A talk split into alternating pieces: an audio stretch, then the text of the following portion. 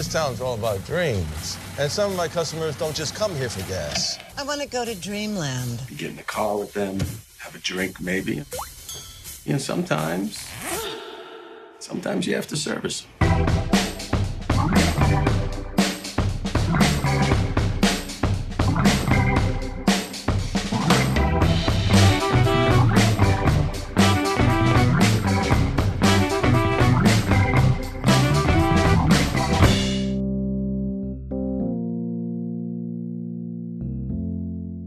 Witajcie kochani w kolejnej mini recenzji transkontynentalnego magazynu filmowego z tej strony z bruklińskiego Nowego Jorku. Wita was Darek. A z holenderskiej Hagi Patryk. Cześć kochani.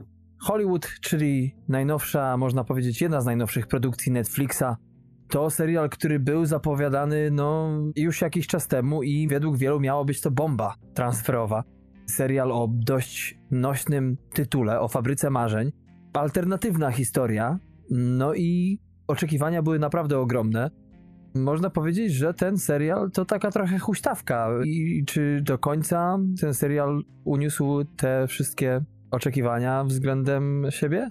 No właśnie, to jest y, kolejny już produkt wspólnych działań Netflixa i Ryana Murphy'ego, czyli twórcy.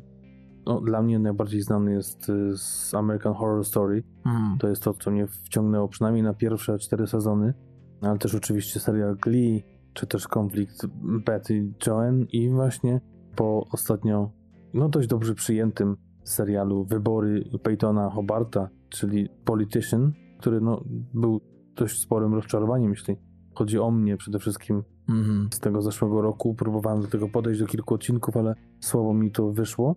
Jest to kolejny właśnie projekt współpracy między platformą a wybitnym twórcą, bo tak trzeba uznać e, właśnie Murphy'ego. Sześć e, nagród Emmy do tej pory i napisał go razem z Ianem Brennanem. Nie wydawało się po zwiastunie przede wszystkim, bo to też trzeba powiedzieć, że bardzo w krótkim czasie przed premierą ukazał się. Wydawało się, że będzie to coś genialnego. Wspaniałe smaczki pokazane, plejada gwiazd, przede wszystkim z małego ekranu, ale też tak jak Darek mówił, jedna z takich gwiazd chyba Broadwayu, tak? Tak, tak.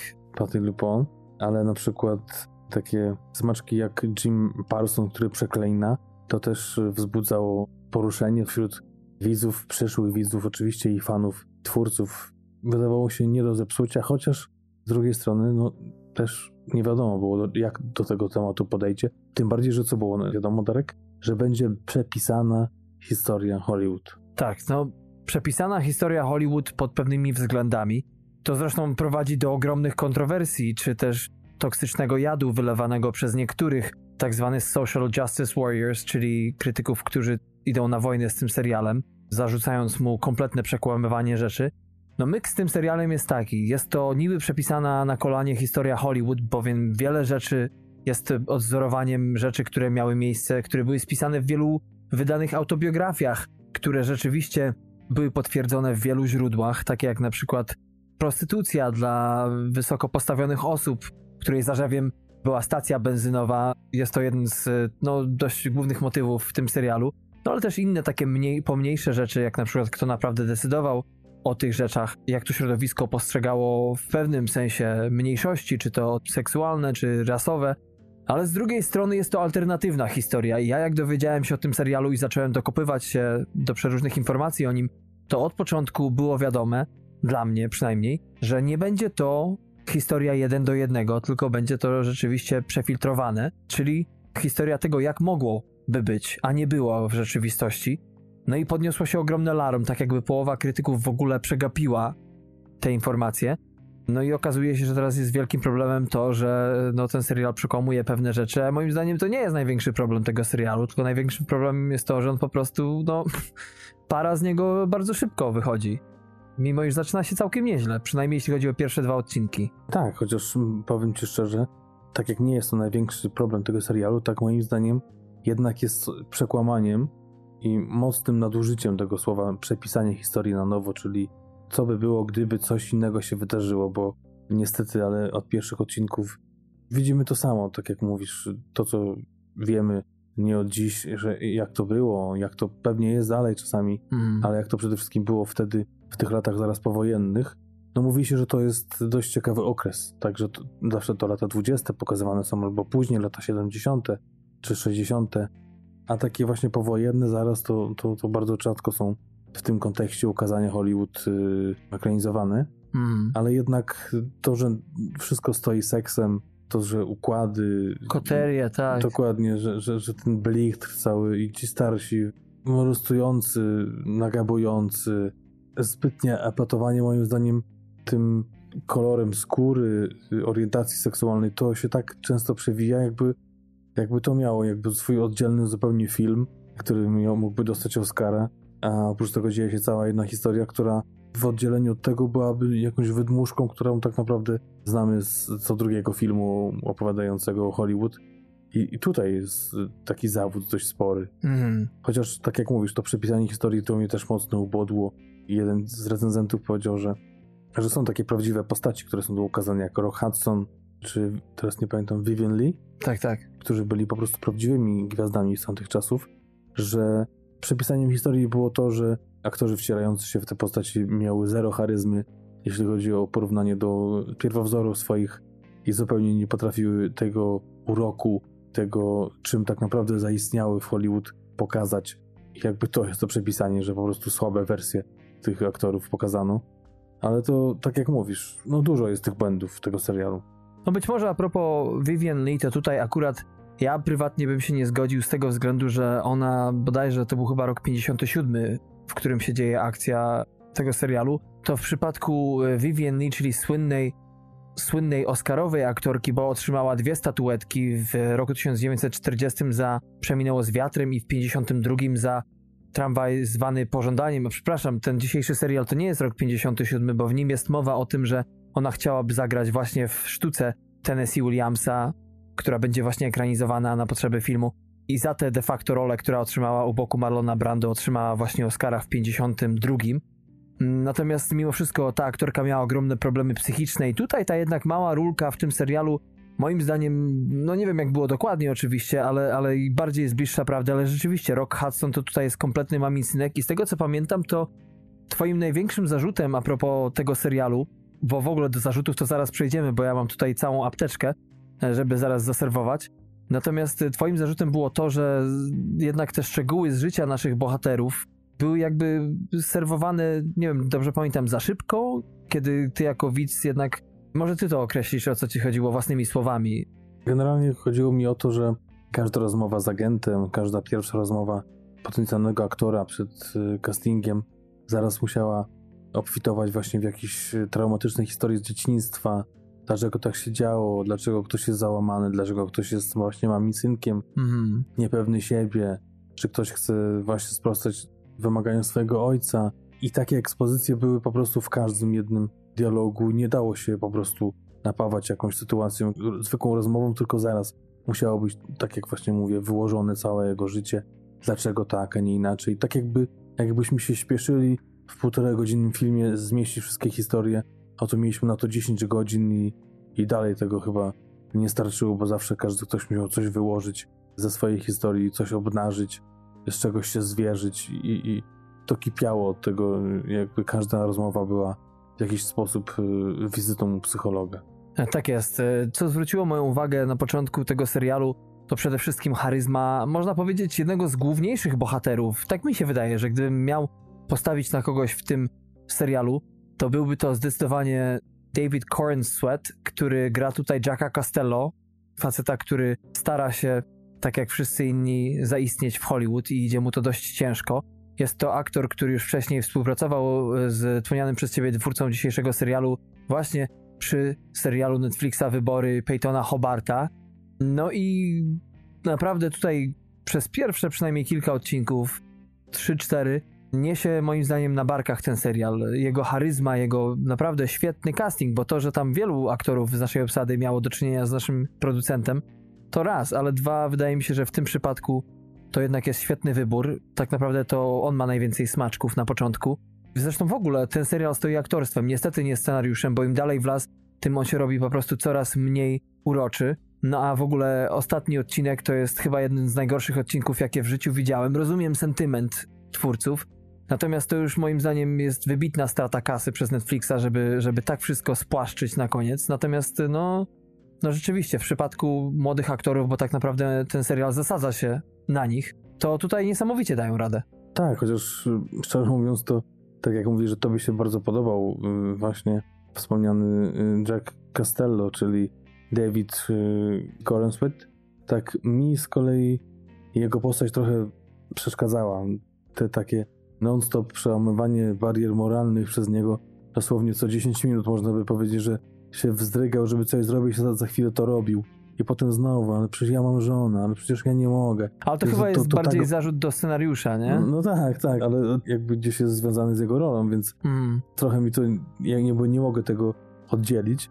Trochę przeszkadzało też to jego takie manieryczne odpalanie papierosa i w ogóle takie, z jednej strony, kiedy on starał się o tę rolę, był takim skromnym, a, a w takim właśnie życiu codziennym był taką gwiazdą jak gdzieś w pracy, czy gdzieś był z żoną, w banku starał się o kredyt, to taką właśnie gwiazdę odkrywał, a jak był tam, gdzie miał tą gwiazdą być, to było to z drugą stronę. Ja mam zupełnie tutaj inne odczucie, bo wydawało mi się właśnie, że to była ta prawdziwa strona, gdzie tam, gdzie mógł podskoczyć, to podskakiwał, a z kolei właśnie ta jego gwiazda, no udawał, bo to była jedyna jego broń w arsenale. Udawanie aktora, który tak naprawdę jest statystą, ale mówi o sobie, że jest na kontrakcie, nie? no, powiem szczerze, jakoś tak trochę, trochę mi to przeszkadzało, chociaż nie, nie, nie jakoś tam przesadnie. Tym bardziej, że fajnie się zgrywał z resztą ekipy. Mi to najbardziej na przykład imponował Dylan McDermott. Y, świetna rola właśnie tego właściciela stacji benzynowej. Fajny, taki charyzmatyczny, też niejednoznaczna postać moim zdaniem. Tym bardziej na początku, kiedy, kiedy wydaje się, że to jest jakiś taki pan, który po prostu starszy pan, który całe wieczory spędza na wyszukiwaniu młodych przystojnych chłopaków do nie wiadomo czego, w cudzysłowie, mm. a potem się okazuje, że to zupełnie inna postać i w ogóle też ma tą jakąś tą swoją historię, którą właśnie on jako jedyny dopiero wykłada na koniec. Dopiero na końcu się dowiadujemy, bo może nie na końcu, ale gdzieś w połowie, czy pod koniec, co tam się stało, czy on miał jakąś właśnie przeszłość aktorską, może, a nie od początku, a nie w pierwszym odcinku, jak każdy z nich, który to wykładał. Tak, tak. Też, no, tak jak mówisz, aktorsko Jim Parson świetnie mi się podobał. Patty LuPone też wybitna, moim zdaniem jedna z najlepszych ról tutaj w całym serialu. Chociaż tak samo Holland Taylor, zresztą taka pani, która ostatnio bardzo często gra takie kobiety, które gdzieś tam zakochują się, ale nie, nieodwzajemnione mają te uczucia. Na przykład w serialu Mr. Mercedes tam Gleason jest nieczuły na jej podejścia chociaż pani jest dość już w podeszłym wieku, 47 rocznik bodajże, także naprawdę, naprawdę. A trzyma się niesamowicie, nie? Mm, tak, tak, tak samo jak właśnie Patty Lupą. Zresztą w ogóle też fajną parę tworzą. Mhm. Mm. Aktorsko, nie, nie, nie jakby w serialu. I to się zgrywa, tak jak mówisz, aktorsko bardzo fajnie ogólnie, ale te problemy społeczne, to co chce wykrzyczeć przede wszystkim Murphy światu, z czym się nie zgadza, nie zgadzał, to to jest trochę za głośno, za bardzo zakrzyczana ta historia już nie mówiąc o, tym hollywoodzkim faktycznie zakończeniu i w ogóle odcinek, tytuł odcinka The Hollywood Ending to jest chyba ma więcej znaczeń niż to jedno. Tak mi się wydaje, że po prostu ta landrynkowość, bo tak naprawdę ten serial jest landrynkowy. On ma kilka momentów, kiedy są prawdziwe, zwłaszcza między Patty Lupone, w, nie pamiętam czy to był pierwszy czy drugi odcinek, ale zwłaszcza właśnie relacja początkowa jej i Jacka Castello wylewa bardzo wiele prawdy i tak naprawdę wiele jest takich elementów które mogłyby ścisnąć za serce w tym serialu. No jedyny problem jest taki, że podanie tego nie zawsze jest fortunne i czasami ociera się o kicz.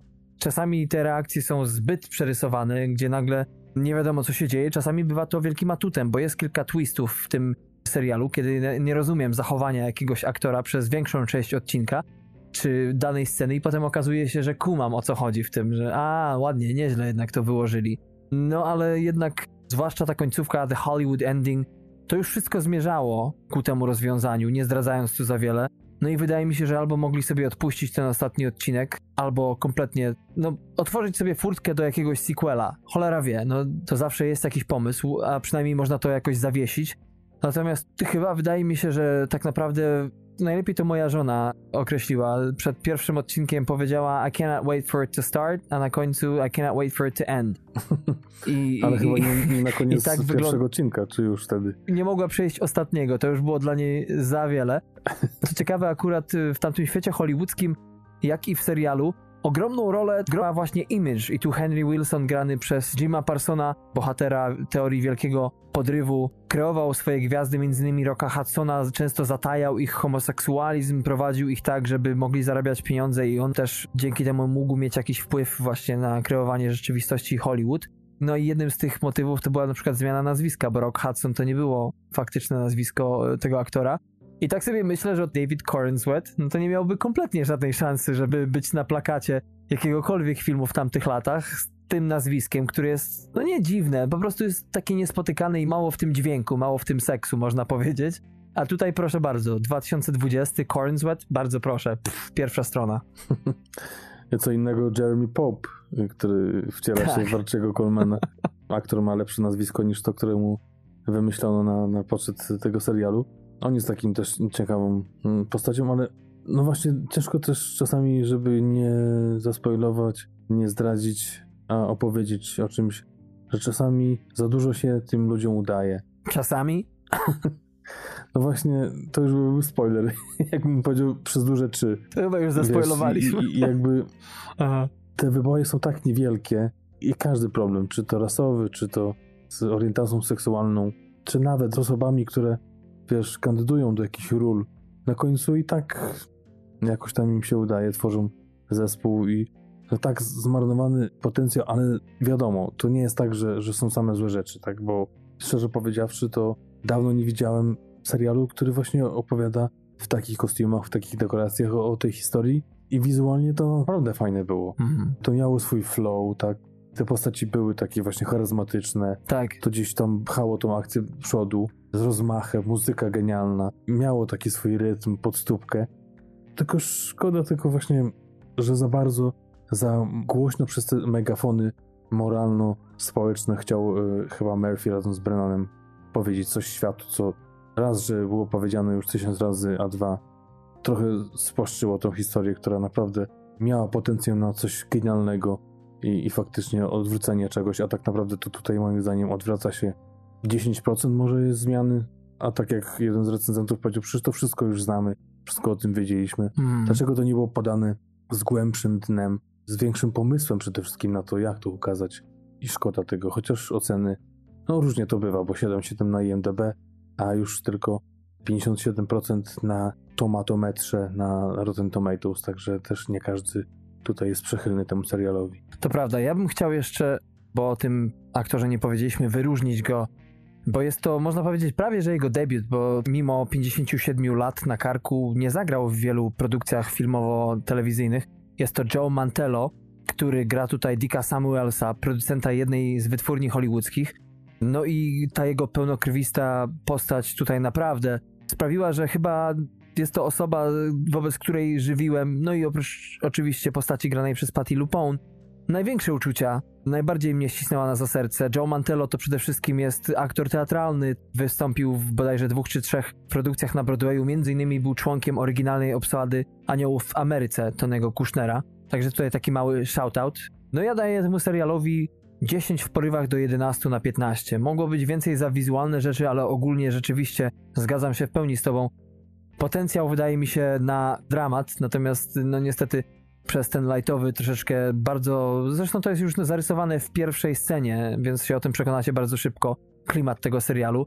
No jest to po prostu lekka landrynka, która nie powinna była nią być, żeby ukazać właśnie trud osób z, tak jak powiedziałem, inną orientacją, z mniejszości rasowych, społecznych. Gdyby to było pokazane z większą ikrą, z większym, jak powiedziałeś, głębszym dnem, to ten wydźwięk byłby naprawdę, naprawdę ogromny. A tak mamy tutaj baśń i niektórzy to łykną, a, a niektórzy to łykną co innego. A niektórzy łykną coś i obejrzą wadę ukrytą. O, I też będzie dobrze. tak jest. Ja uwielbiałem pierwszy odcinek, też chyba ci napisałem o tym, że bardzo fajnie się zapowiada. Wszystko fajnie, z lekkim takim twistem nawet na końcu, co się zupełnie nie pojawia w żadnym już odcinku. No Może to nie było nic takiego, ale było takie, o, będzie się działo, może, może będzie taki właśnie twist and shout, ale się okazuje, Że był shout and twist. ale się okazuje potem niestety tak. Shout and shut up. Ale no, nie można z czystym sumieniem powiedzieć, że to jest coś złego. Myślę, że gdzieś tam może znaleźć swoich fanów, może wiernych, takich, którzy może będą czekali, że coś jeszcze więcej powstanie właśnie w ten deseń, czy to kontynuacji, czy jakiegoś spin-offu, czy, czy czegoś. Trochę mi się wydaje, że zabrakło mi tego, że żeby to rozbite było na przykład na kilka produkcji. Tak, to jednak cały film skupiał się na jednym filmie, na jednym scenariuszu, na jednej obsadzie i, i niestety ci aktorzy, którzy tam byli zupełnie z przypadku, no musieli się jakoś niestety do tego filmu załapać i, i tak to się kończy. Nie wiadomo po co, przecież to wystarczyło rzucić kilka tytułów, opowiedzieć o kilku przesłuchaniach, które się udały, nie udały i, i też wprowadziłoby jakiś koloryt, jakieś inne tytuły, inne problemy, które by te filmy poruszały. No szkoda, bo była szansa. Ja daję też takie 10 na 15. Kolorowa, fajna pisanka, troszeczkę pusta i też trochę moim zdaniem zbyt ładna, bo aktorów dobrano tak, że, że już chyba ładniejszych się nie dało. I te starsze osoby trzymające się w najlepszy sposób, i te młodsze z sześciopakami i wchodzące w, w każde możliwe mm, rozmiary opakowań Intimissimi, więc to też trochę za kolorowo było. Tym podsumowaniem chyba można zakończyć nasze dzisiejsze wypociny. Tak, dla chcących nic trudnego, serial na Netflixie dostępny, oryginalny, więc w każdym kraju, nieważne od szerokości geograficznej, będziecie mogli go obejrzeć. Do wyboru do koloru, no ja już zacieram mocno swoje kły na serial The Eddie i być może o tym będzie kolejny wideoblog, zobaczymy. Ale oczywiście to już o tym informowaliśmy na łamach naszego podcastu, serial między innymi z naszą gwiazdą Joanną Kulik i między innymi z Damienem Chazelem, który kilka odcinków, bodajże dwa reżyseruje tego serialu Netflixowego. No i wychodzi oczywiście pod koniec miesiąca. Tutaj bardzo się boję, że to będzie klapa, ale, ale może jednak nie, bo to rzeczywiście ta historia i, i ta obsada ma ogromny potencjał. Mowa oczywiście o jakim serialu? Space Force. Tak jest. Ze Steve'em Carellem, ale co jest ważne, dlaczego warto trzymać kciuki? Z tego powodu, że główny twórca nie zrobił jeszcze nic złego, nie zrobił za dużo, ale The Office i Parks and Recreation to były strzały w dziesiątkę, jedne z największych kultowych pozycji na rynku serialowym, więc oby nie to trzech razy sztuka, oby z Carellem znowu się udało i ja też właśnie Eddie to może nie moja bajka, ale Space Force i przede wszystkim, żeby to przynajmniej było tak jak ta scena, gdzie Steve Carell tańczy do jednej z kultowych piosenek Beach Boysów, to jeżeli to tak będzie brzmiało, to, to będzie dobrze. Tak jest. No Greg Daniels oczywiście o, o nim mowa, producent kultowych seriali. Trzymać kciuki należy, bo w obsadzie naprawdę mamy kilku kapitalnych aktorów, m.in. Jane Lynch czy Noah America, znanego z serialu Amerykanie. Czyli Johna Malkowicza? Czy Johna Malkowicza oczywiście. Serial na podstawie prawdziwej sytuacji, kiedy prezydentowi Trumpowi zamarzyło się powołanie specjalnego oddziału do poszerzania dominacji Stanów w kosmosie, bo tego potrzebujemy oczywiście, zwłaszcza w tych czasach. No i od słów do czynu przeszli twórcy i postanowili na ten temat nakręcić, tak wydaje się, parodię tego wszystkiego. Dziękujemy serdecznie, kochani, za kolejny czas spędzony z nami i naszą mini recenzją. Zapraszamy oczywiście na naszą stronę domową www.tmfpodcast.com. Na Instagramie i Facebooku jesteśmy pod aliasami TMF Podcast, na Twitterze TMF Dolny, podkreśnik podcast. Patryku, teraz co? Chyba twoja połówka będzie kolejna, tak mi się wydaje. I potem kolejny pełny odcinek, na który już mamy perełkę kolejną. Także trzeba zacierać ręce. Tak, moja półeczka prawdopodobnie teraz, bo pojawiło się kilka seriali na Netflixie, właśnie produkcji tutejszej z Beneluxu, może nie z Holandii akurat, ale z Belgii. I myślę, że na tym się skupię, może na dwóch. Kto wie, zobaczymy, która się bardziej uda, bo jeszcze ich dopiero je tak nadgryzłem, jeszcze nie rozpocząłem dobrze, ale też już się zabieram, także zapraszam. Dziękuję Ci serdecznie, dziękuję kochani za uwagę. Do zobaczenia, do usłyszenia tak naprawdę w kolejnym odcinku naszego podcastu. Cześć, pa.